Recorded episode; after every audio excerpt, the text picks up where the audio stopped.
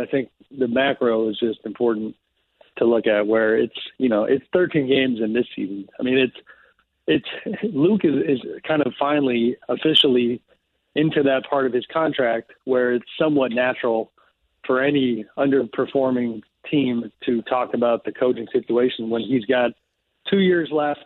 You know, um, this summer, conceivably, let's say he makes it to this summer, would be you know you then have the lame duck question. So it's you know maybe extension time if things are going well, and so that's what made the conversation around him so uncomfortable in the past was that it was so early. You know what I mean? It was stuff in year one that that obviously wasn't all basketball related that that made him the topic of conversation. Then year two was basketball related, but he had four years guaranteed on this contract.